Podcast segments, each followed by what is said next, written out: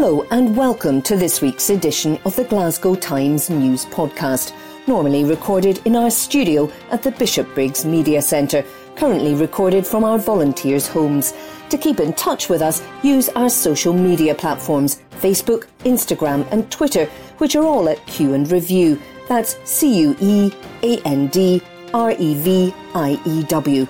Or get in touch via information at cueandreview.com.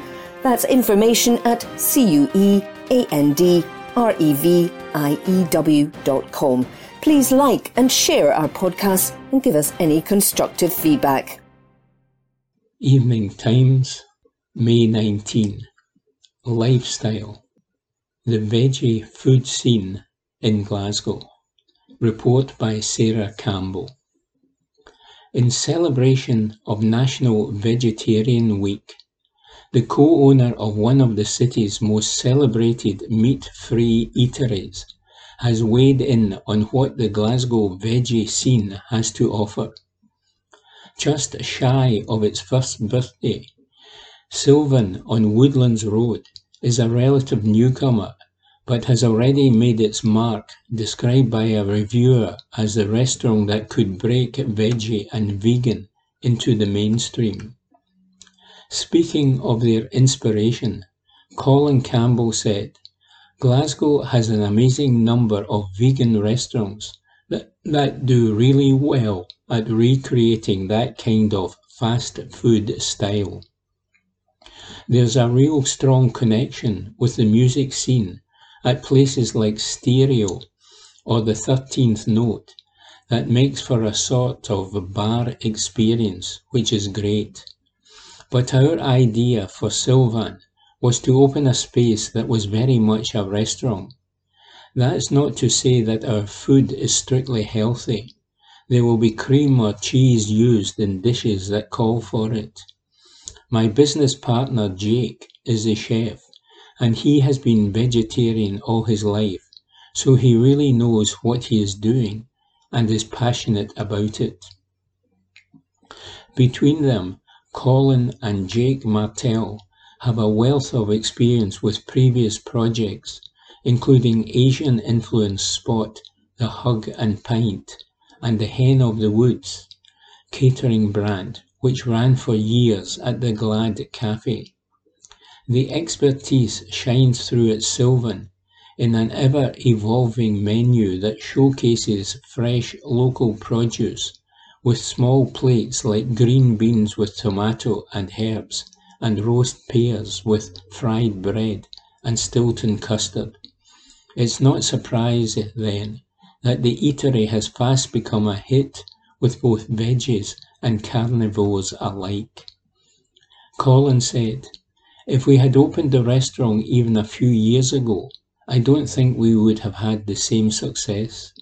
I'd say it's 50-50 of people who come to us because they are vegetarian themselves and people who are just looking to go out for a meal regardless of if meat is served. It's really common for us to have one person at the table who is vegetarian and others that have come along with them because of that, but also really enjoyed their food. That's the great thing about vegetarian or vegan food no one gets left out. I think a lot of people who don't eat meat have had that experience of not being able to have anything at an event or dinner.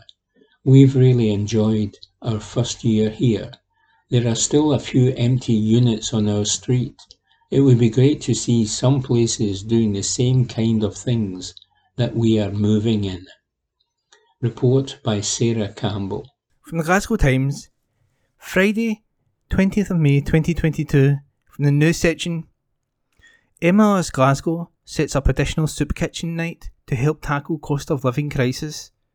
By Sarah Pacciaroni, multimedia journalist. A homelessness charity is introducing additional soup kitchen nights to its services to help tackle the cost of living crisis.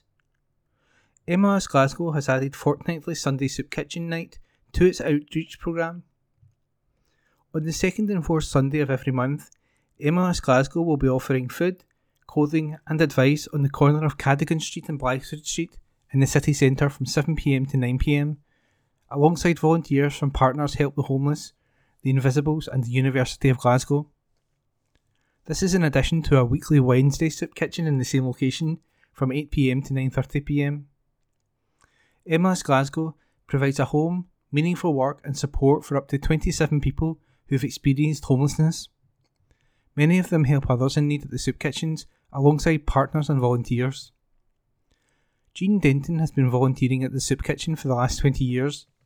She said, I am born and raised in Glasgow, and the changes I have seen in the homelessness over the years have become worse, not better. It is a travesty that there are more people using our outreach programme than when we first started it all, those years ago. For many people who visit us, it isn't just about the food. We are probably the first person they have spoken to all day, and in some cases, days. The soup kitchen was initially set up to help people who are street homeless, but Emmaus Glasgow and its partners are now seeing more and more people attending who are struggling to pay the bills and afford to eat. A service user, who asked not to be named, told Emmaus Glasgow, I can't survive on a private pension. It affects the amount of benefits I get. I've got a roof over my head, but only £2 to last me in my electric meter from Sunday to Tuesday. This is a good place to come to, just to talk about things. Another service user said, I used to be a chef, but now I'm not working on an antidepressants. I cycle for several miles before I get to this place. I'd love to be on the other side and volunteer when I'm feeling better. It's very important to me to be able to come here. Emmaus Glasgow relies on a network of donors for food and ingredients to run the soup kitchen. Some of the meals are prepared by the beneficiaries of Emmaus Glasgow, who themselves have experienced homelessness. Alongside other food donations collected by Emmaus Glasgow, these meals are then loaded into the van and transported from the charity's community building to the soup kitchen. Director of Emmaus Glasgow Richard Alwood said, At Emmaus Glasgow, we stand in solidarity with people in need. We aim to help people build back self worth and self esteem from experience of homelessness. Part of what we do involves supporting people into work and training at our charity shops in Partick and Hamilton Hill, and part of this is by offering people opportunities to support others within the wider community. It's a sad to see more and more people in need and help, but working together with our partners, we can help stem the tide and remind people Emmaus Glasgow is here to offer a safe place to live for people currently at risk of or currently experiencing homelessness. If you would like to support Emmaus Glasgow as a volunteer, please visit www.emmaus.org.uk slash Glasgow or get in touch at volunteer at emmausglasgow.org.uk or 07915 879 701 and that report was by Sarah Pacciaroni. From the Glasgow Times, Friday the 20th of March 2022, from the news section Girl taken to hospital after she was hit by a car on Hamilton's Townhill Road by Nicole Mitchell. A girl has been taken to hospital after she was hit by a car in Hamilton. Cops were called to Townhill Road at around 3.20pm this afternoon following a report of a car hitting a female pedestrian. She was taken to hospital for treatment following the incident. It is understood the pedestrian is a child, but this is not known how old she is or how serious her injuries are. A Police Scotland spokesperson said, around 3.20pm on Friday, May the 20th, 2022, police were called to the Townhill Road area of Hamilton following a report of a crash involving a car and a female pedestrian. The pedestrian was taken to hospital for treatment. And that article is by Nicole Mitchell. From the Glasgow Times, Friday the 20th of May 2020, from the news section Man arrested in connection with death of man in Bellshill. by Nicole Mitchell, multimedia journalist. A man has been arrested in connection with the death of a man in Bellshill. Emergency services were called to Thorndean Avenue at around 11.30pm on Wednesday, May 18th, after Samuel Hamilton was found severely injured on his doorstep by his elderly mother after he was allegedly assaulted making his way home from a relative's house. The 56 year old was pronounced dead at the scene. Police have now confirmed a 32 year old man has been arrested in connection with the death of Mr. Hamilton. His relatives are aware, and the report will be sent to the Procurator Fiscal.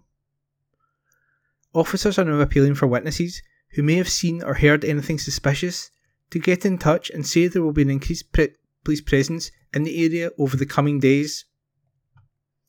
Detective Chief Inspector Cameron Miller of the Major Investigation Team said, I would like to reassure the local community extensive police inquiries are ongoing and officers are gathering CCTV footage from the surrounding area. Door to door inquiries are also being carried out. I would ask anyone who was in the area on Wednesday night and who may have seen or heard a disturbance or witnessed anything suspicious to please get in touch with us. We have set up a website that gives members of the public access to a form to send information directly to the major investigation team. Anyone with any CCTV, dashcam, or any other footage that they think would assist the inquiry can also send via this link.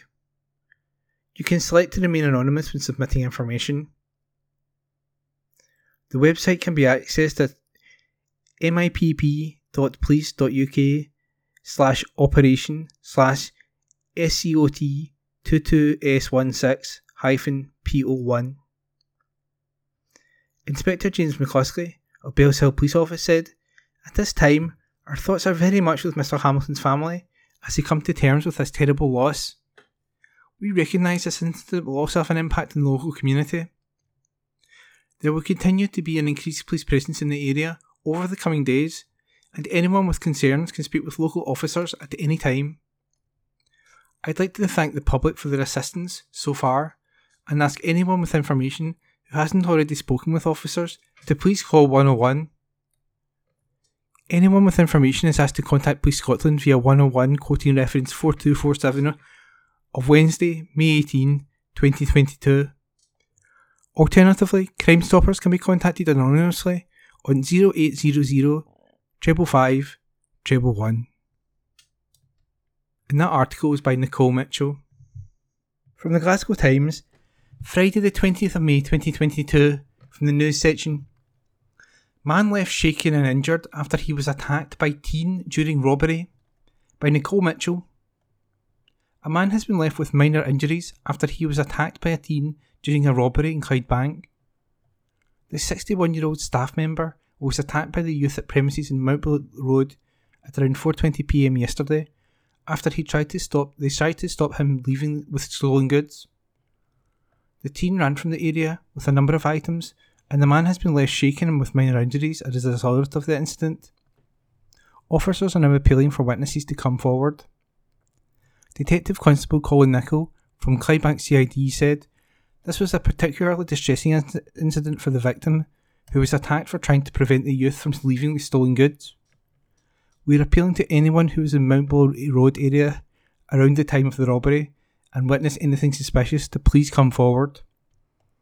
Equally, if you recognise the description of the youth or have any further information, we are keen to speak with you. The suspect is described as being a male, aged between 15 to 17 with blonde hair. He was wearing a black hoodie and grey joggers at the time of the incident. Anyone with information is asked to contact police on 101, quoting incident number 2771 of May the 19th. Alternatively, Crime Stoppers can be contacted anonymously on 0800 555 111. And that report was by Nicole Mitchell. From the Glasgow Times, Friday the 20th of May 2022, from the news section, man rushed to hospital with serious injuries after he was hit by bin lorry. By Nicole Mitchell. A man has been rushed to hospital with serious injuries after he was hit by a bin lorry in Cumbernauld. Emergency services were called to Main Road in Condorrat at around 12:10 p.m. today, following a report of a man being hit by a bin lorry. The 58-year-old was taken to Queen Elizabeth University Hospital following the crash. His injuries are understood to be serious, but not life-threatening. Officers confirmed an investigation into what happened is underway. A Police Scotland spokesperson said, Around 12:10 p.m., on Friday, May the 20th, 2022, police were called to the main road area of Condorrat, Cumbernauld, following a report of a road crash involving a bin lorry and a 58 year old man. The man was taken to Queen Elizabeth University Hospital for treatment, and his injuries are believed to be serious, but not life threatening. The The Health and Safety Executive has been made aware and inquiries into the incident remain ongoing. And that was a report by Nicole Mitchell. This article is from the Glasgow Times, date 20th May 2022, from the opinion section. Alan Sugar is like your relative that shares nonsense on social media. By Adam Miller. You know the relative on Facebook who shares articles from satirical websites like The Onion and says, How is this news? Well, that's Alan Sugar. The man has 5.2 million Twitter followers, of which maybe 400 are following for his business acumen, and the rest to see what spectacular nonsense he hits out with next. In April 2018, Sugar genuinely did share an Onion article in the belief that it was real and we're not talking about one of their more subtle works of satire. The caption read Taylor Swift grateful Kanye West controversy taking heat off new swastika tattoo and was accompanied by a photoshopped image of the pop superstar sporting a giant swastika tattoo on her face. If that pops up on your timeline, you're either laughing or thinking, hmm, I get what they've done, but that's not for me. Not my boy Sugar, though. No, he found a third way, which was to share the article and tweet, Hey, I don't get this. Can someone explain? Is she making a statement or what? He has form in this area. For some, March 22nd, 2020 is remembered as the last day before Britain entered lockdown. For many others, it will forever be known as the day when a spoof headline did the rounds which read, Breaking news!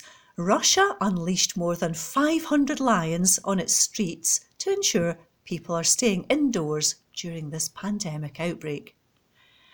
Sugar shared the picture of a lion in a car park with the caption, Is this a wind up? Yes, Alan, it is.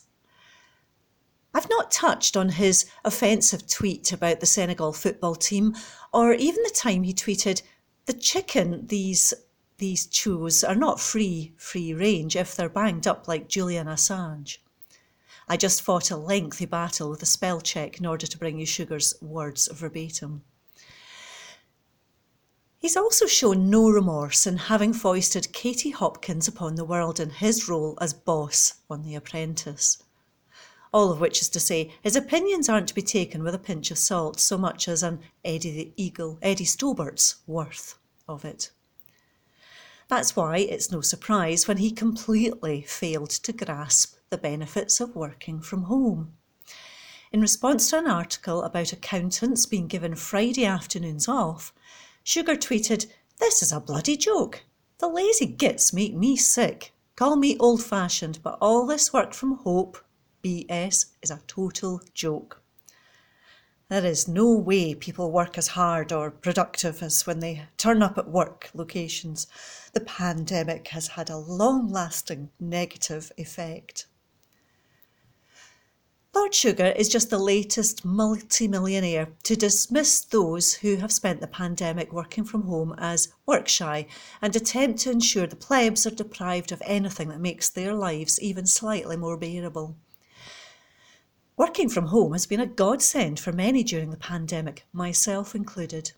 The novelty has long since worn off, and there are many days on which I miss the face to face interaction with colleagues that I enjoyed pre COVID.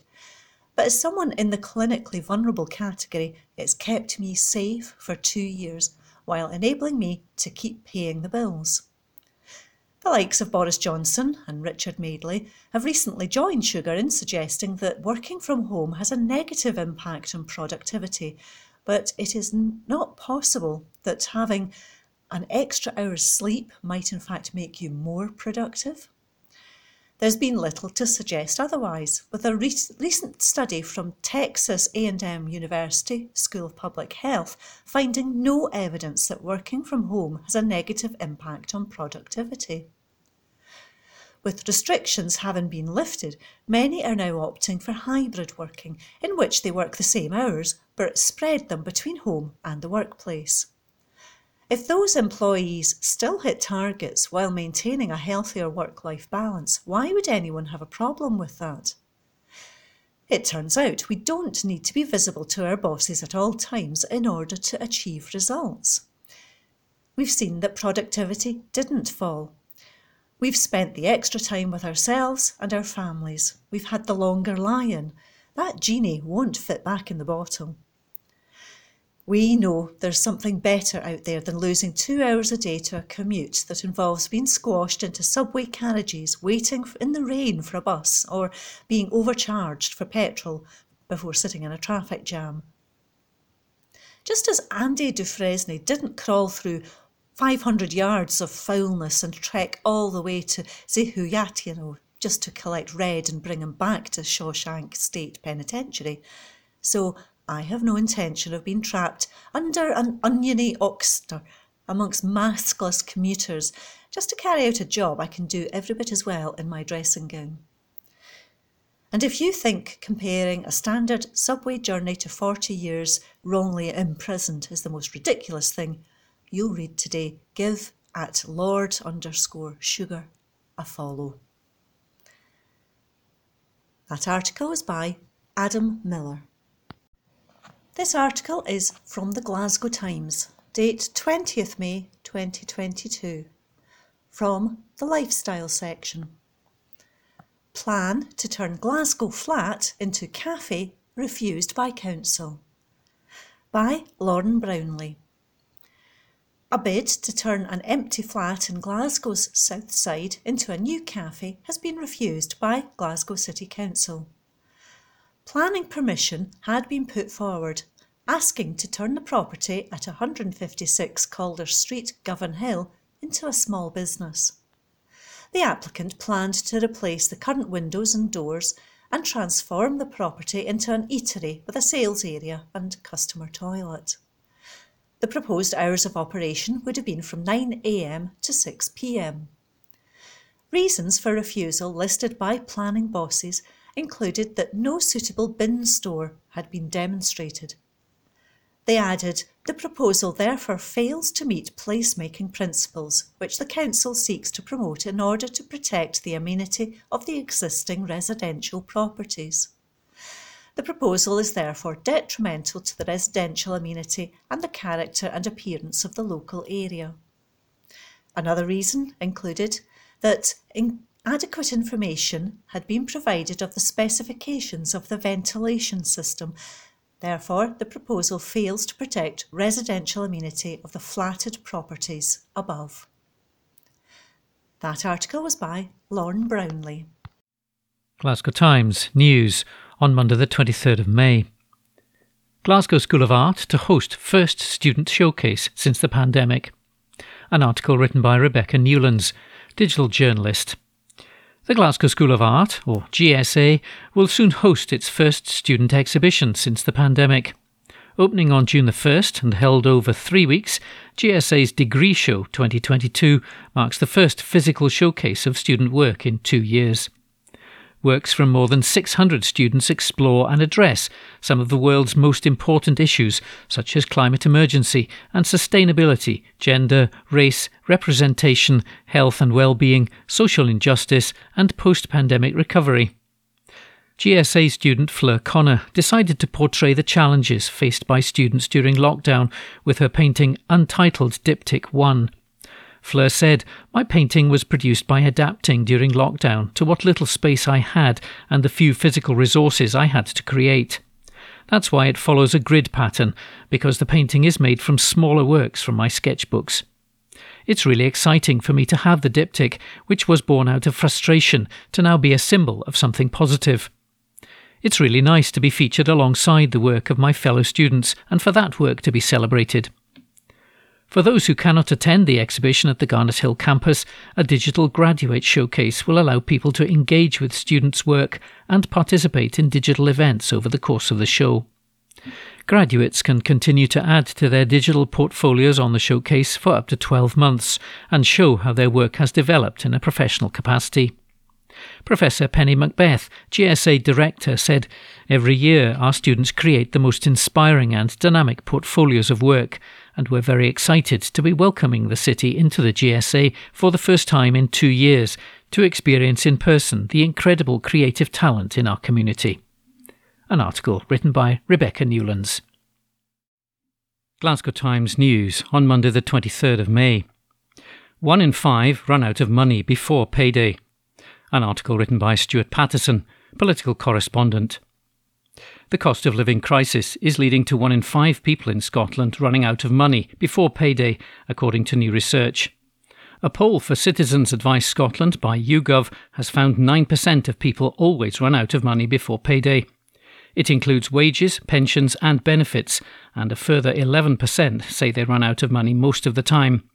The study found that's up from 15% last year. Citizens Advice Scotland say it's forcing more people into debt just to pay bills. Myles Fitt, Citizens Advice Scotland financial health spokesperson, said one in five people running out of money before payday is extremely concerning, given that these figures have seen an increase since 2021. The cost of living crisis is with us, and these figures are an early indicator. With soaring energy bills and prices continuing to rise in the shops, people are facing increasingly difficult and, in some cases, impossible choices on spending. A real issue here is that incomes simply aren't keeping up with the costs. Social security payments like universal credit effectively fell in real terms this year, and that was after the decision last autumn to remove the £20 per week uplift to the benefit. People were asked how often these days, if at all, do you run out of money before payday, including benefits and pension payments, and need to use credit, an overdraft facility, or borrow money to get by. Mr. Fitt added we would like to see policymakers take every measure they can, whether large or small, to help blunt the impact of the cost of living crisis, because it will be through cumulative and collective effort that we can help as many people as we can to get through this crisis. Advice plays a key role, and the difference it makes can be truly life changing. One in five people saw a financial gain after getting advice from the Citizens Advice Bureau last year, and the value of those gains was a staggering £4,400. We're here to help. Our advice is free, confidential, and impartial, and people shouldn't hesitate in coming to us. The charity is encouraging people to seek advice from the Citizens Advice Network, whether that's online through digital self help tools like moneymap.scot or from a local Citizens Advice Bureau. An article written by Stuart Patterson. Glasgow Times News on Monday, the 23rd of May. Police Masterclass at Final for US Cops. An article written by Rebecca Newlands, digital journalist. Officers showed American cops how to police Scottish football matches at this year's Scottish Cup final. Fifteen American delegates from major police departments, including New York, Los Angeles, and Tucson, visited Scotland last week to learn about policing on this side of the pond. Their trip concluded with a masterclass at the Rangers vs Hearts fixture at Hampden Park on Saturday, where US officers observed their Glasgow counterparts. The visits are part of the International Collaboration on Policing, which aims for different forces to share experiences and improve ideas in police work on a global scale. Deputy Chief Constable Will Kerr said Police Scotland's statutory mission is to improve the safety and well-being of people, places and communities, and this partnership work enables us to continue to develop how we do this. This sharing of international partnership experiences strengthens our ability to provide the best possible policing for the public and our own people, as well as through key partners across Scotland. Scottish Police Authority board member Tom Halpin added, A core purpose of the Scottish Police Authority is to promote and support continuous improvement in the policing of Scotland exposing our own police to both differences and similarities in policing internationally is essential in building our reputation for excellence and commitment to rights based policing. I was delighted to again observe firsthand Police Scotland's commitment to being global citizens, so strongly demonstrated in the successful policing operation for COP26 in Glasgow. The American officer's visit included a trip to the Scottish Parliament, Police Scotland headquarters in Tulliallan, and learning about Royal Protection policing and the role of negotiating in sieges. Officers also got the chance to patrol around Greater Glasgow before the visit to Hampden. Deputy Chief David Lazar of San Francisco Police Department, who was participating in the masterclass, said the international collaboration on policing between Police Scotland and United States agencies has been powerful and extremely impactful for us personally and professionally. We've been able to learn from one another on meaningful topics such as building trust and legitimacy in the communities we serve. Our professional engagement with one another allows us to learn best practice in policing, resulting in improved police service at a local level. Police Scotland officers previously travelled to Washington, D.C. in March, where some of their learning involved hearing about the Capitol Hill attack from the US Capitol Police's perspective. Cabinet Secretary for Justice Keith Brown spoke to the masterclass and said, I'm continually struck by Police Scotland's focus on human rights, and this is one of the reasons why I feel Police Scotland is one of the most progressive police services in the world. To be able to share these values as part of collaborative sessions will help build trust in policing, both within Scotland and beyond. An article written by Rebecca Newlands. Glasgow Times News on Monday, the 23rd of May. School to be demolished after fire destroys historic building. An article written by Sarah Hilley, local democracy reporter. A Glasgow B listed historic school in the East End, ravaged by fire, is said to be demolished. Plans have been lodged to tear down the building in Queen Mary Street as it's considered dangerous. A massive blaze broke out at the Bridgeton derelict building last month, with 12 fire engines rushing to the emergency. Glasgow City Council applied for listed building consent to demolish the building this month. MSP Paul Sweeney said he tried to persuade the council to preserve the facades of Queen Mary Street Public School, but to no avail. Hand demolition has already started, according to a planning application lodged by the council. The application said, following the outbreak of fire on the evening of April the 23rd, Glasgow Building Control confirmed following a site visit that the building was now dangerous due to damage and should be demolished. Hand demolition of the northeast corner later commenced. Explaining the condition of the building, the application said almost the entire roof structure is destroyed and internal walls have extensively collapsed.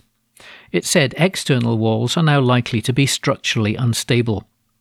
Lettering in the stonework is to be kept for future use, but Mr. Sweeney would like to see more of the building preserved. He said, despite my vigorous attempts to persuade Glasgow City Council to examine options to preserve the facades of Queen Mary Street Public School after the disastrous fire that gutted the building last month, they've steadfastly refused to do so and have already proceeded with total demolition of the building. This application for listed building consent is therefore a fait accompli, but I will still object to it on principle. He added, I asked that specialist conservation engineers were brought in to assess the building for the feasibility of facade retention in a similar way to the solution recently achieved at Haghill School, where whole facades were numbered and dismantled carefully for future reassembly, but this was refused. The status of the planning application is pending consideration. The site is reportedly owned by the council. An article written by Sarah Hilley. Glasgow Times News on Monday, the 23rd of May. Two Glasgow women raised money for Stroke Association Scotland. An article written by Rebecca Newlands, digital journalist. Two Glasgow women are stepping up to raise funds for a very important charity. Alana Geddes, who lost her father John to a COVID related stroke in 2020, is hosting a gala dinner, while Marianne Donald is taking on her first full marathon. Both are raising money for the Stroke Association in Scotland. Marianne, who's a stroke researcher at Glasgow University, is looking into the damage caused by strokes. She's passionate about the cause and believes funding research is vital.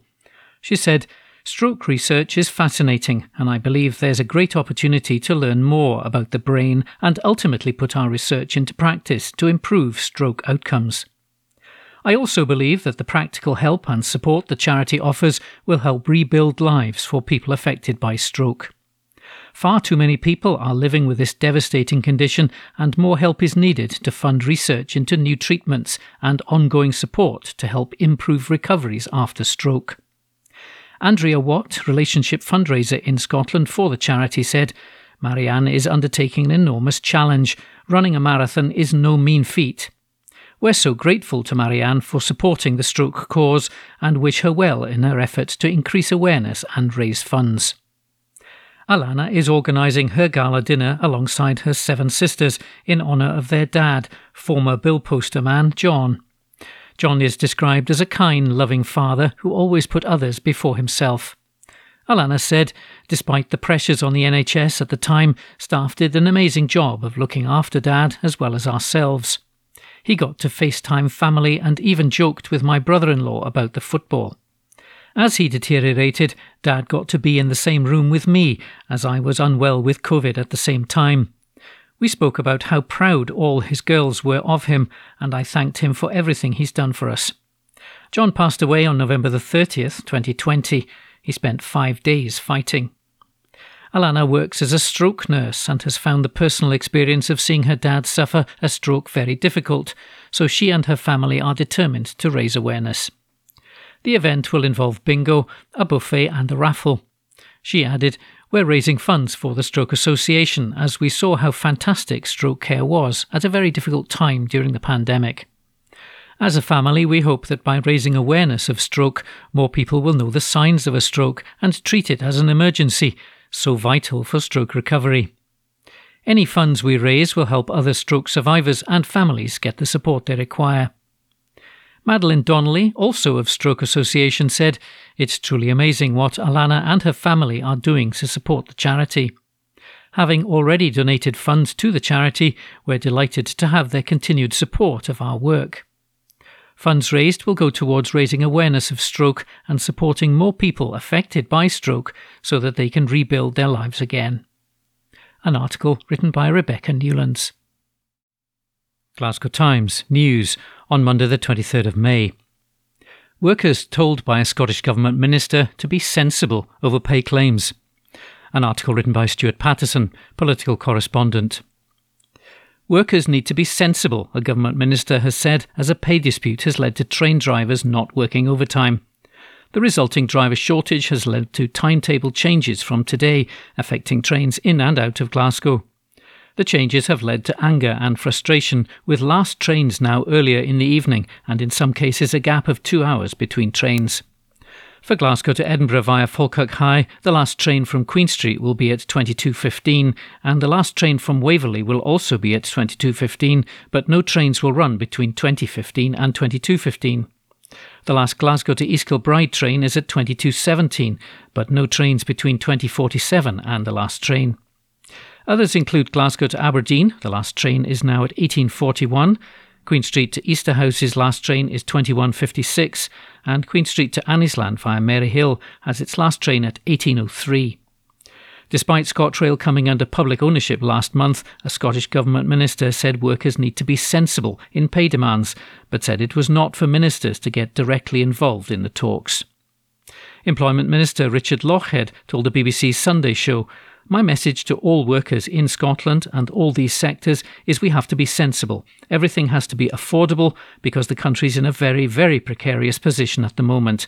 And if we take wrong decisions, we could end up with a recession in the near future, which will cause a lot of damage to people's lives and local businesses in Scotland and our economy. It's not for me as a minister to say what's the right or the wrong wage for a train driver or anyone else but just to say that it's really important that people are compromising, being constructive, and recognise the consequences of these disputes dragging on for too long. He added, This is a matter between ScotRail and the unions, and we're urging them as hard as we can to get this resolved as quickly as possible. Union leader Kevin Lindsay of ASLEF said, It's not sensible to ask workers to accept 2.2% when inflation is heading north of 10%, and it's not credible to blame workers for the state of the economy. Neil Bibby, Scottish Labour transport spokesperson, said the minister had no answers to the chaos engulfing ScotRail on the SNP's watch. To claim that the government cannot act is laughable. The government runs ScotRail, therefore it owns these cuts and owns this crisis. Robert Samson of Watchdog Transport Focus said passengers who relied on late trains, especially those doing shift work, will be disappointed to hear some of them have been cut, leaving them with limited options to get home. All the parties need to get round the table to resolve this issue and get trains running again. ScotRail said, We're aware how much disruption has been affecting our customers and believe introducing a temporary timetable will provide greater certainty and reliability for those travelling. An article written by Stuart Patterson. From the Glasgow Times, Tuesday, the 24th of May 2022, from the news section. Images show how Glasgow Hotel could be turned into flats with gym, cinema room, and roof gardens by Drew Sandilands. New images show how 147 student flats with a gym, cinema room, and roof gardens are set to replace a Finnieston hotel. Plans have now been submitted to Glasgow City Council for the conversion of the former Lorne Hotel site on Sauchiehall Street. The applicants, PL Glasgow Limited, a joint venture between the Park Lane Group and Bridal Partners, want to deliver an iconic development.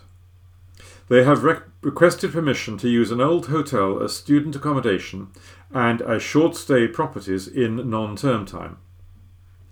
If approved, the 102 bed hotel, which is made up of two buildings, an A listed tenement on the corner of Sauchiehall Street and Kelvingrove Street, and a 1960s building on the corner of Sauchiehall Street and Derby Street, would be turned into 147 luxury studios.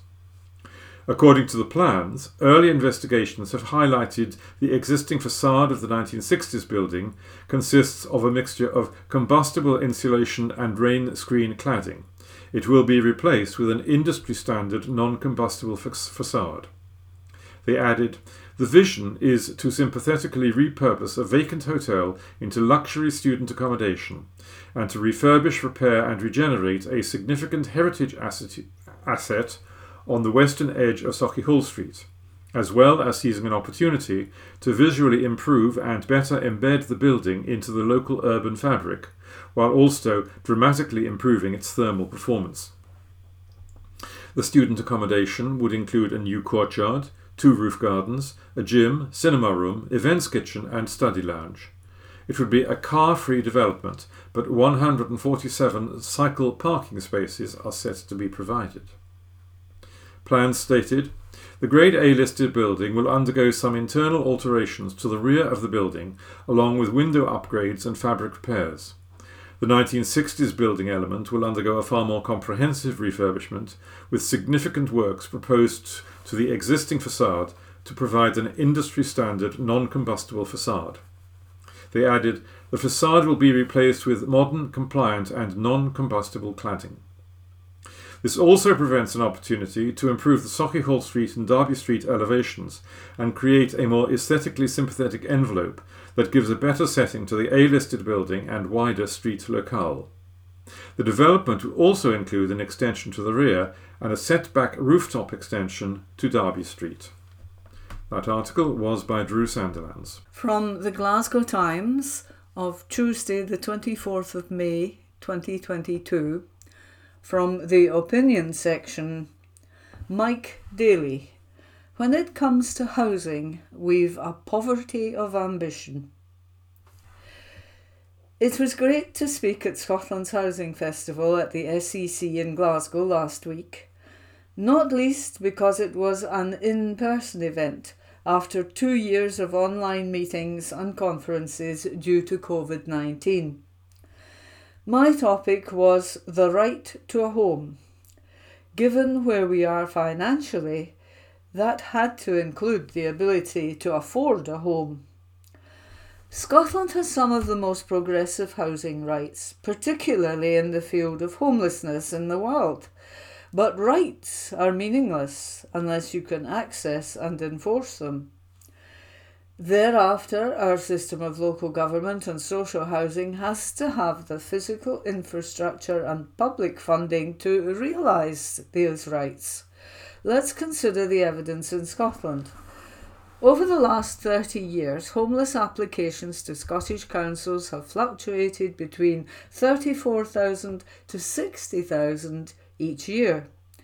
We presently have more than 13,000 households in temporary homeless accommodation and 26,000 open homeless cases.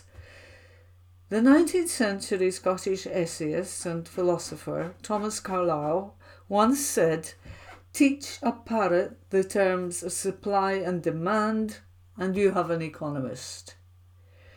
You don't have to be John Maynard Keynes to realise that we have a supply side housing problem and we've had it for some time. Over the last couple of decades, the failure of our housing policy has been to believe the private sector can solve this. Over the last 22 months in Glasgow, we've paid 17 million pounds to private B&Bs to accommodate homeless people. Far more is spent in Edinburgh, we use B&Bs to house vulnerable and traumatized people. Why do we do that? Why have we never built proper emergency temporary accommodation in the public or housing association sector? Likewise, why do many councils charge eye-watering rents for temporary homeless flats? They have the power to levy the same rent as for Scottish secure tenancies, but they choose full cost recovery. We can use taxpayers' money to provide high quality emergency accommodation.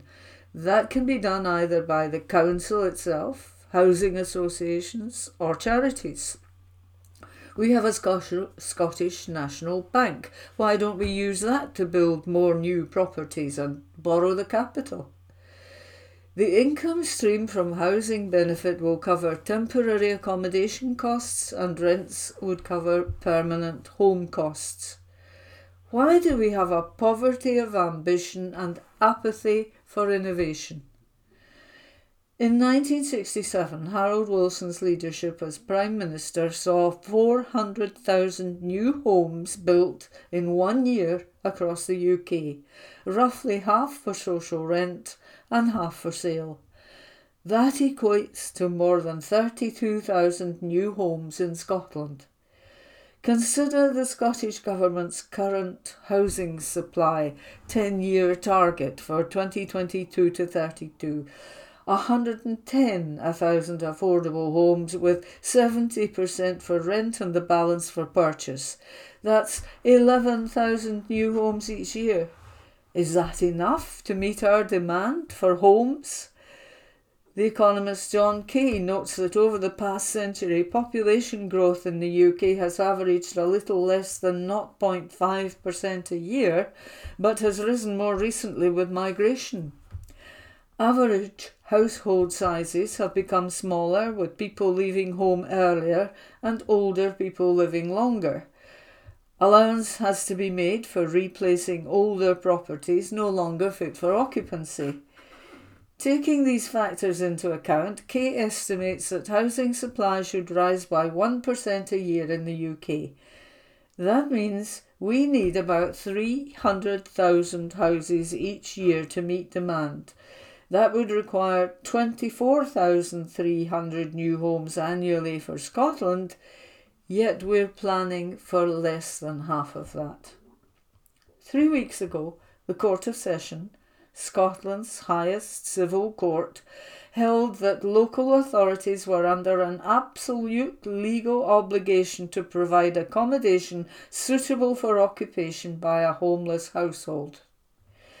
Last week, in X versus Glasgow City Council, the court granted final decree including a declarator the council had acted unlawfully and ultra vires of the 2014 unsuitable accommodation order. The council has now lodged an appeal to the inner house of the Court of Session. If you create housing rights for people, they need to be properly resourced and funded.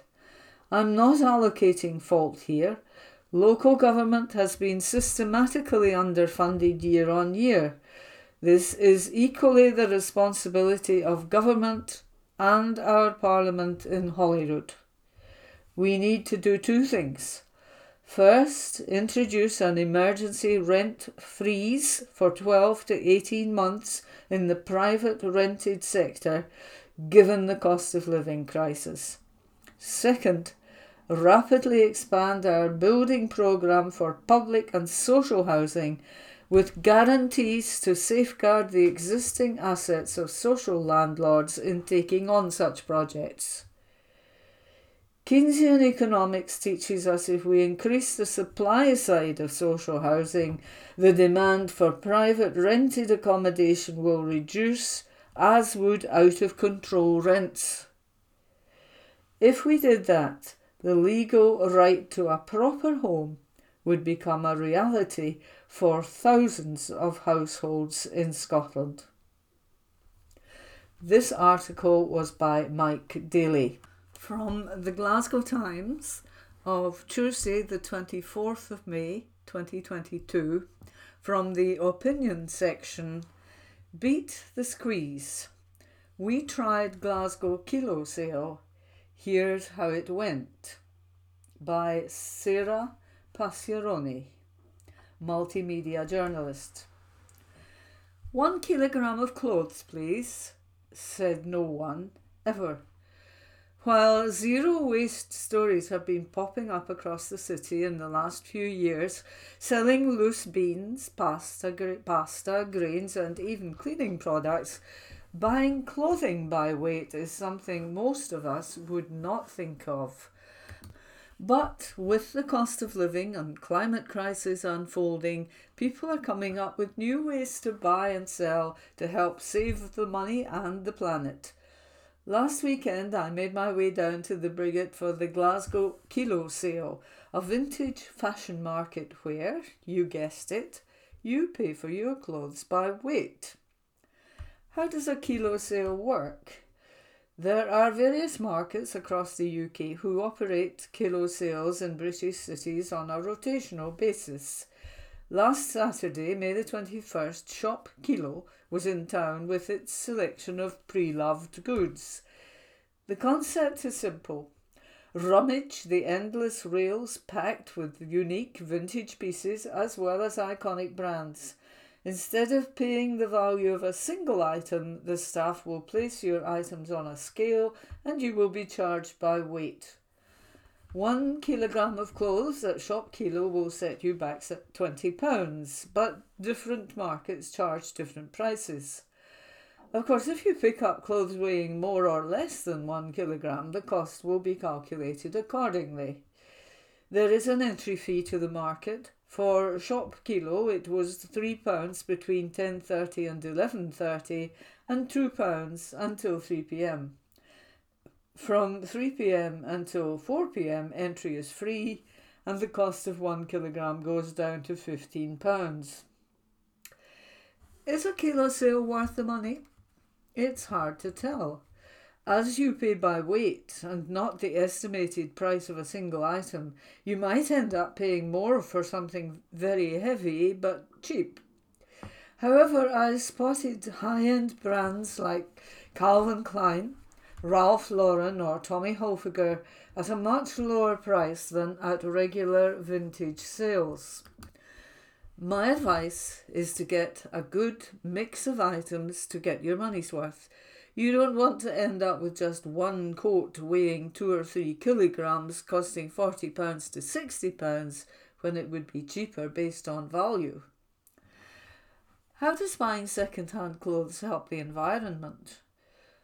According to climate action NGO WRAP, WRAP, an estimated £140 million worth of clothing is sent to UK landfill each year. Fast fashion brands are criticised for their unsustainable use of water, land, and fossil fuels, as well as the impact of toxic chemicals and the use of cheap plastic based textiles that harm the environment. Buying pre loved helps avoid waste and disincentivize the fast fashion industry. Plus, you can find good quality clothing at cheaper prices. The verdict Going early is a must as the sales fill up quickly, and although stock is added throughout the day, there is definitely less choice in the afternoon. The market is huge, so arm yourself with patience and get stuck in. It helps if you have an idea of what items you might need and make sure you can get a few good outfit combinations with your existing wardrobe to really get your money's worth. Set a budget and try to gauge the weight of the clothes you are picking. Although there is no option to weigh your clothes before going to the till, if you exceed your set weight, the staff will let you discard the extra items. I picked three skirts and two shirts, but ended up selecting only two skirts and one shirt that will make good office outfits. These weighed 0.6 of a kilogram for a total of 1260. In my experience, even with the price of the entry ticket, this turned out cheaper than most charity shops or pre loved clothing apps. But in the end, whether you bag some new clothes or not, kilo sales are definitely fun events. You will find people of all ages and styles, and it's a good place for finding inspiration for your wardrobe. Keep an eye on Shop Kilo's social media to find out when they are next in town. Would you buy clothes by weight? Where do you find the cheapest clothes? Let us know in the comments. From the Glasgow Times, Tuesday, the 24th of May 2022, from the news section. New ITV police drama The Elect starts filming in Glasgow city centre by Esther Tane. A new ITV crime drama is now filming in Glasgow city centre. The Elect is a Western adaptation of Japanese crime novel Six Stroke Four and will be a four part series. In the book, Detective Mikami struggles to choose between a career in media relations and criminal investigations. Readers follow him as he debates the responsibilities and duties of the two jobs while navigating criminal cases. Production crews were spotted in the city's St Vincent Street, where exterior and interior scenes are being shot this week. The filming started yesterday and is due to last until Thursday. A spokesman has confirmed that some actors will be dressed as Police Scotland officers, but the crew is working together with the force, who will be on scene the whole time. On the picture, a Scottish Police Service sign can be seen as part of the set. They have also warned residents that machinery and equipment vehicles will be parked in the area. On Thursday, a temporary road closure will also be put in place between 8am and 7pm on Gordon Street, between Bothwell Street and St Vincent Street, and St Vincent Lane between Pitt Street and Blythswood Street. This article was by Esther Tani. From the Glasgow Times, Wednesday, the 25th of May 2022. From the news section, Domestic abuse survivor forced to give up nursing over cost of living. Exclusive by Kirsty Feerick. A domestic abuse survivor says she has been forced to give up studying nursing over the rise in the cost of living. Chantel McCafferty said she felt an unsafe relationship to stay in a women's shelter last year, but has been struggling to get back on her feet ever since. It comes as household bills have skyrocketed after Ofgem increased the energy fuel cap by a whopping 54%. The 24 year old from Glasgow had been in her final year of nursing at UWS in Paisley, but couldn't afford to be a student after leaving her relationship. It meant she had to pull out and get a job in a cafe full time to support herself and tackle her debt when in one of the worst economic crises since the 1970s. Chantel had hoped to get her own council flat within six months, but now expects it could take around one year before she can leave the women's shelter due to high demand. This meant she had to put her beloved dog Layla into foster care before a pal agreed to take her, as dogs are not allowed in the refuge. Chantel has shared her experience with the Glasgow Times as part of her Beat the Squeeze campaign, which is highlighting the pressing issues affecting people's living standards. She said, It has been a nightmare for me, I just want to get back on my feet, but the cost of living is so hard right now. I left a bad relationship and moved into a women's shelter, and have been struggling to get my own council house. I had to give up studying nursing as well, as I can't afford to be a student. I also had to give up my dog, as they don't let you have them in the support accommodation. She is staying with a friend now, but I miss her so much. If I got my own place, I could get my dog back and start my life again, but it's just too expensive with prices for everything going up. I am a full time worker. I was trying to do all the right things and go to university after school and make good choices, but I have ended up in this situation. I've never broken any laws and always been a good member of society. How can I be in this place? It's ridiculous. It's a real struggle. I should be on the right path. My circumstances have got me here worrying about food and bills. Chantel left her relationship in December 2021 after a family member became concerned and helped her flee. She was helped by Women's Aid, who put her into a flat which allows just one allocated named visitor for privacy and safety reasons.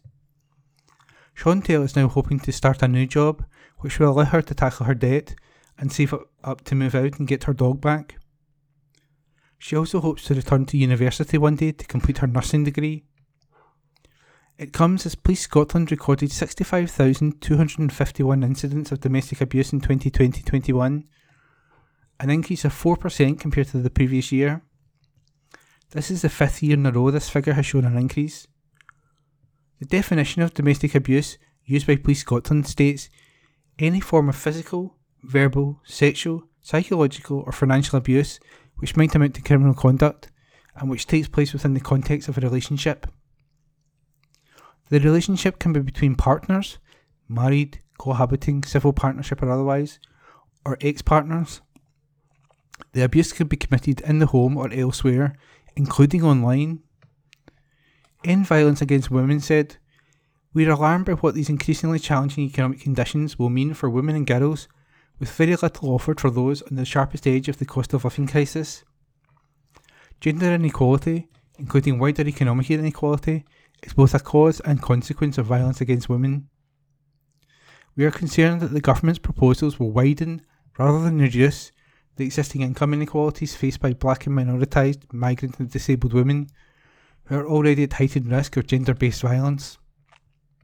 They added, At the same time, underfunded frontline services for victims and survivors of gender based violence are already struggling to meet demand for support, which soared, which soared during the COVID 19 pandemic. This leaves us with a dangerous and alarming double whammy of rising poverty and over, oversubscribed life saving support services. If you are worried about yourself or someone you know regarding domestic abuse, contact Women's Aid for help. You can email them at helpline at womensaid.org.uk or head over to their website for more information at womensaid.org.uk. And that article is an exclusive by Kirsty Feerick. From the Glasgow Times, Wednesday the 25th of May 2022, from the news section, Lanarkshire doctor Krishna Singh jailed for 12 years for sex crimes against patients by Connor Gordon and Grant McCabe. A shamed doctor convicted of sex crimes against 47 female patients has been jailed for 12 years. Krishna Singh, 72, was described as hiding in plain sight as he abused his position to prey on his many victims over 35 years. His targets included a rape victim, teenage children, and pregnant women. They were subjected to kissing, groping, inappropriate examinations, and sleazy comments during appointments. Singh's crimes were uncovered during the huge Operation Rool police probe after one woman bravely reported him to the authorities in 2018. The pensioner was today sentenced at the High Court in Glasgow. He had been found guilty of 54 charges, including multiple sexual and indecent assaults, in April following a two month trial. The offences mainly occurred at medical practices in North Lanarkshire, but also at the hospital accident and emergency department, a police station, as well as during visits to patients' homes. The charges spanned between February 1983 and May 2018. He was even awarded an MBE for medical services during that time.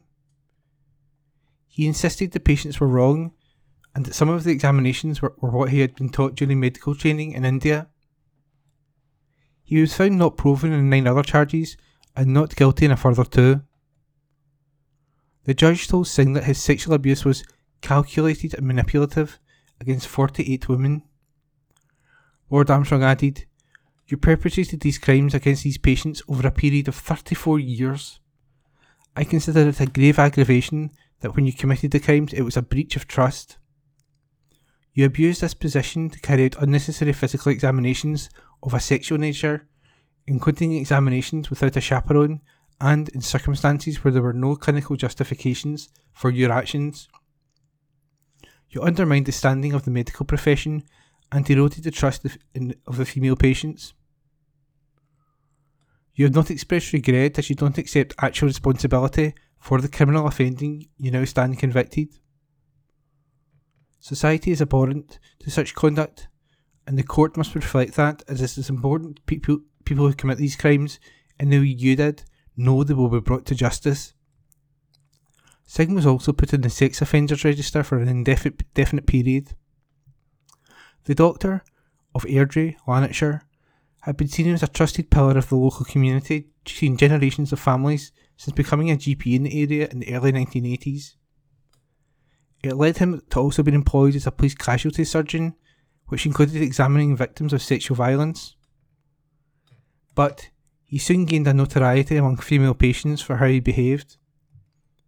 Many became so uncomfortable going to see him that they insisted a friend or relative joined them at appointments. In her speech to jurors, prosecutor Angela Gray said, The Crown case is that Dr. Singh was in a routine of offending against women. Sometimes subtle or camouflage, other times obvious and flagrant. Sexual offending was part of his working life. Access to women as when the situation arose and taking the chances when he could. A quick feel, a look in an intimate area, an indecent comment. This was his way of working hiding in plain sight. Woman after woman came into the witness box to recount how they had suffered at his hands.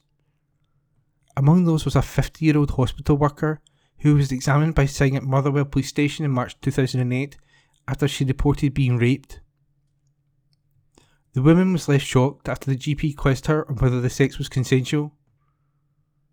She told jurors, He asked me if I had been wearing a skirt and I said I was wearing a jeans and a t shirt. He asked how low my top was and if my cleavage was showing. He was asking if I was being provocative. He said, So, you're not a good time girl? The woman's ordeal was made worse when she went on to be molested by the GP. Another ex patient told how Singh would press and prod around her pant line even if it was a check up and a sore throat. She was initially a teenager when going to see the GP and said it was a running joke between friends what Singh was like.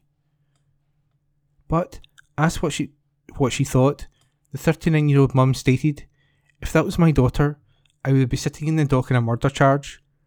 No professional should act like that. A man admitted to jurors how he threatened to assault Singh after catching him groping his then pregnant wife at an appointment in the mid 90s. The witness recalled Dr. Singh came towards us and put his hands, palms facing up, and then squeezed her breast two or three times. He then said, your breasts are getting big. I said, Get your hands off her, or I will punch you through the window. He then scurried away. Other victims told how they thought of Singh as a creep and a wee pervert. One woman who was attacked told the trial, He was like Benny Hill. He came with both hands, groped my breast, and said, Big boobies. He laughed. Another tried to make her medication last longer to delay having to go back and see him. The court heard how victims were often hesitant about reporting Singh through the years. Women felt they would not be heard, as Singh was latterly senior part- partner at the surgery, and his wife was practice manager. Asked why she had not spoken up at the time, one victim, who was a youngster at the time, told the jury, maybe naivety. She went on, I thought me being a teenager or a young adult, well, who's going to believe me above an adult in a respected position? But one woman briefly came forward in 2018, leading to the doctor finally being brought to justice. She complained to NHS Lanarkshire after being inspired by the Me Too movement in light of Harvey Weinstein's Hollywood scandal. The 30 year old had been molested in 2012, which included her being kissed and Singh looking down her underwear. In her letter, she said, Inappropriate behaviour took place on a couple of occasions when I required medical attention. I was asked if I was having sex with my boyfriend, and he told me not to. In court, Singh denied the crimes and claimed things like touching breasts simultaneously had been taught to him during medical training in India. But one fellow medic who worked in the country dismissed that. Jurors had been out for more than two days deliberating. Janice Green, defending, told the sentencing that she did not know if the examinations were unnecessary, but the manner they were carried out were criminal. She added, He knows custody is the only appropriate disposal for, for this breach of trust. Victims put their trust in him. He will be vulnerable in a custodial setting as a result of his age, inexperience in custody, and the publicity. Detective Inspector Stephen Morris of the Specialist Crime Division said Krishna Singh is now facing the consequences of his appalling and predatory behaviour. Singh was a doctor and in a position of trust at the time he carried out this sexual abuse. The victims have shown great courage in coming forward with vital information, making sure he was held accountable for his actions and ultimately convicted. I hope this sentence provides a sense of closure for them, and it sends a clear message that all reports of sexual abuse, regardless of the passage of time, will be thoroughly investigated by Police Scotland and victims will be supported throughout. Procurator Fiscal for High Court Ruth McQuaid said, Krishna Singh's behaviour was an appalling betrayal of the trust which exists between patient and doctor. He used his position for his own depraved purposes over many years. The courage and determination of his victims has brought this offending to an end, and I would like to commend their fortitude through a long process. The Crown is committed to effectively prosecuting sex offenders wherever they operate in society. I would urge anyone who has been victim of such crime to come forward, report it, and seek support. And that article was by Connor Gordon and Grant McCabe. From the Glasgow Times, Wednesday the 25th of May 2022, from the news section Nicola Sturgeon becomes Scotland's longest serving First Minister by Kathleen Nutt, political correspondent Nicola Sturgeon has today become Scotland's longest serving First Minister, having been at the top role for a total of seven years, six months, and five days. She has overtaken the length of service of her predecessor Alex Salmond, who quit as First Minister in the week of the September 2014 referendum, in which Scots voted against independence by 45% to 55%. At the time of that vote, Miss Sturgeon and Mr Salmond worked closely together at the heart of the first ever SNP administration at Holyrood. Since then, her relationship with the man she succeeded has turned sour amid the Scottish Government's botched handling of harassment complaints against Mr Salmond. While she reaches a new milestone, Ms Sturgeon, who became Scotland's first female First Minister when she took the job on in November 2014, seems unlikely to have little time to celebrate as our government faces criticism over cuts in services by the newly nationalised ScotRail and ongoing questions over the construction of two new ferries for Lifeline routes, which are years late and over budget. She revealed on Monday she had been knocked for six by COVID 19 after testing positive on Friday, having experienced mild symptoms of the illness. She said she would remain at home for a few days. Over the coming months, the Scottish Government will also look to pass two of the most controversial bills in the history of the Scottish Parliament. The first, the Gender Recognition Reform Scotland Bill, is currently making its way through Holyrood and would see the reduction of the minimum age required for a trans person to apply for Gender Recognition Certificate, GRC, which allows for a birth certificate to be changed to reflect the acquired gender. It would also reduce the length of time required for a person to live in their acquired gender from two years to three months, with a further three month reflection period. While the bill has received widespread support from the LGBT community, with some even suggesting it does not go far enough, women's groups have raised concerns about the impact of the legislation on the rights of women and girls. Debate around the issue has often become terse between supporters and detractors of reform, with aggressive debates often taking place online. Ms Sturgeon will also be tasked with shepherding a potentially legally problematic bill through Holyrood that could fulfil her primary political ambition Scottish independence. The referendum bill, which is yet to be published by the Scottish Government, is expected to pledge a referendum before the end of 2023, the official government timeline for another vote. With Downing Street repeatedly digging in their heels over the subject in recent years, it is unlikely the required powers will be devolved to Scotland to hold another referendum, meaning the passage of the bill, guaranteed thanks to the power sharing agreement between the SNP and Scottish Greens, could end up in court. The Scottish Government would then build a case that the Scotland Act 2016 allows for the Scottish Parliament to legislate for another referendum. Commenting on the milestone, Deputy First Minister John Swinney said, Becoming Scotland's longest serving First Minister is a landmark achievement and one that Nicola Sturgeon can look on with pride. As the country's first female leader, her tenure has helped make Scotland a better, fairer country for all who live there. It has seen a huge expansion of childcare, progress in closing the attainment gap in schools, and the access gap to universities, the establishment from scratch of a Scottish welfare system, including game changing measures to combat child poverty, as well as taking forward world leading action to tackle climate change. And, under Nicola Sturgeon's leadership, we will redouble these efforts in years to come.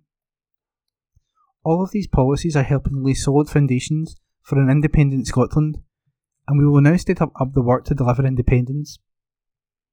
Of course, the ultimate judges of the First Minister's leadership are the electorate, and, in election after election, they continue to give her a resounding endorsement. However, opposition party leaders said Ms Sturgeon had failed to tackle major problems during her tenure as First Minister.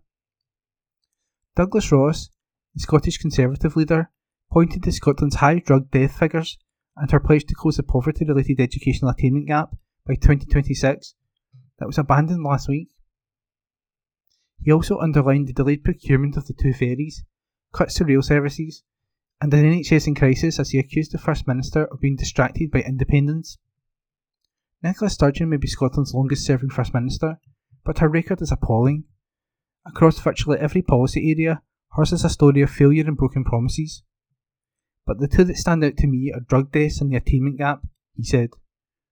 Nicola Sturgeon described closing the education attainment gap between her most and least deprived youngsters as the defining mission of her government, and yet, her education secretary shamefully ditched the pledge last week.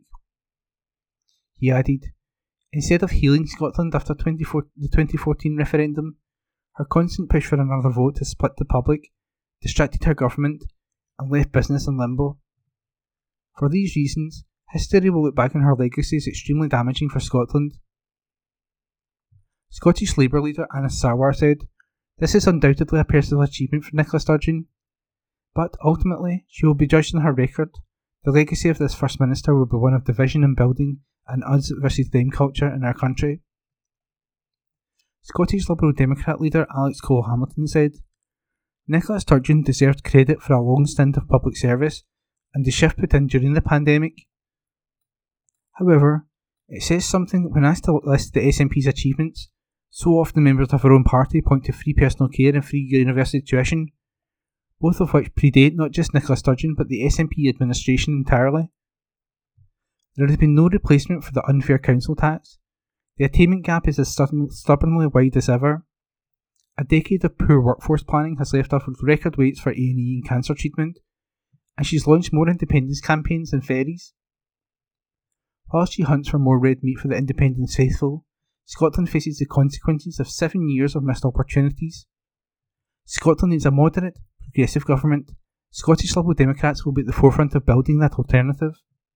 And that article is by Kathleen Nutt. From the Glasgow Times, Wednesday, the 25th of May 2022, from the news section Sue Gray report. Boris Johnson says he didn't know about the breaches as he wasn't there. By Stuart Patterson, political correspondent. Boris Johnson said he has learned a lesson after the Gray report again criticised the leadership at Downing Street over lockdown parties. The report found drinking into the early hours, a karaoke machine, someone being sick, an altercation, and a bring your own booze invite. In her second report, Ms. Gray said, The events that I investigated were attended by leaders in government. Many of these events should not have been allowed to happen. She also said there were multiple exam- examples of a lack of respect and poor treatment of security and cleaning staff during the events, which was unacceptable. The Prime Minister responded and said he now wanted to move on He said he wanted to set out the context and said there were eight days over a period of 600 days when there were breaches. He said while he was in attendance, he was not present when the breaches were committed. Johnson said he was there to thank people leaving government for their service. Of the events, he said, some went on far longer than was necessary. I had no knowledge of subsequent proceedings as I simply wasn't there. I've been appalled by some of the behaviour, particularly in the treatment of the cleaning and security staff. When I said rules were obeyed, it was what I believed at the time. My attendance was not in breach, clearly not the case when I left. He added, I am humbled and I have learned a lesson. Sue Gray's report findings include staff carrying on drinking at number 10 until the early hours of the morning on the eve of the Duke of Edinburgh's funeral, with the last departure recorded at 4.20am. Mr Johnson joined five advisors in a food and alcohol event in the Downing Street flat on the evening of the announcement of Dominic Cummings' departure as chief advisor. Former proprietary and ethics chief Helen MacNamara provided a karaoke machine for a cabinet office gathering where one individual was sick and there was a minor altercation between two others. Then senior advisor to the Prime Minister Martin Reynolds boasted, We seem to have got away with a bring your own booze garden party in a WhatsApp message to a special advisor. Multiple examples of unacceptable treatment of security and cleaning staff, with individuals experiencing a, a lack of respect and poor treatment. Mr. Johnson brought the cheese and wine to the garden, garden gather, gathering on May the 15th, 2020, from his own flat opposition leaders renewed their calls for the Prime Minister to resign. Keir Starmer, Labour leader, said, That report lays bare the rot that is under this Prime Minister has spread under number 10. Treated the sacrifices of the British people with utter contempt. Hubris and arrogance that believed it was 1 0 for them and another 0 for everyone else. Ian Blackford, SNP Westminster leader, said, This report is utterly damning and the sordid details highlight the culture of boozy rule breaking that Boris Johnson presided over. The findings also, once again, expose Boris Johnson's lies to Parliament and to the public. And that article is by Stuart Patterson. From the Glasgow Times, Wednesday the 25th of May 2022, from the news section Teen who caused Paisley residents untold misery has dirt bike seized by digital journalist Sarah Campbell. A teenager in Paisley has had his dirt bike seized by the police this week. Officers took action yesterday after receiving reports that the 14 year old had been riding the bike in an antisocial and dangerous manner. It has been said that the youth's behaviour caused untold misery to local residents. Following the incident, the Renfrewshire and Inverclyde Police Division has urged members of the public to familiarise themselves with laws surrounding off road bike usage. A police spokesperson said, It is an offence to ride an off road bike like this in a public park or other types of common land, footpaths, and bridleways. It is also an offence to ride an unregistered off road bike on a road or other public place. To ride on private land, you should ask the permission of the landowner. If you need advice on whether it is safe and lawful to use an off road bike, please contact us on 101 and that article is by Sarah Campbell. From the Glasgow Times, Wednesday the 25th of May 2022, from the news section Woman 27 taken to hospital following police incident that caused three hour M8 closure by Sarah Campbell, digital journalist. A woman was taken to hospital last night following a police incident that saw a stretch of the M8 near Glasgow Airport shut for over three hours. The Glasgow Times previously reported that emergency services rushed to respond to a report of a concern for a person at junction 28 of the M8 eastbound at around 5:45 p.m. It is understood that a number of fire service vehicles, police officers and ambulance crews attended the scene. The road remained closed at junction 29 to 27 until 9:20 p.m., causing huge delays and tailbacks. Police have now said that a 27 year old woman was taken to hospital following the incident. There has been no further information given regarding her condition at this time. A police spokesperson said, Officers received the report of a concern for a person on the M8 eastbound at junction 28 at around 5.45pm on Tuesday, May the 24th, 2022. A 27 year old woman was taken to hospital. The M8 eastbound was closed between junction 29 and junction 27 until around 9.20pm. And that article is by Sarah Campbell. And that was this week's Glasgow Times News podcast, normally recorded in our studio at the Bishopbriggs Media Centre, currently recorded from our volunteers' homes with the publisher's kind permission. Thanks for listening.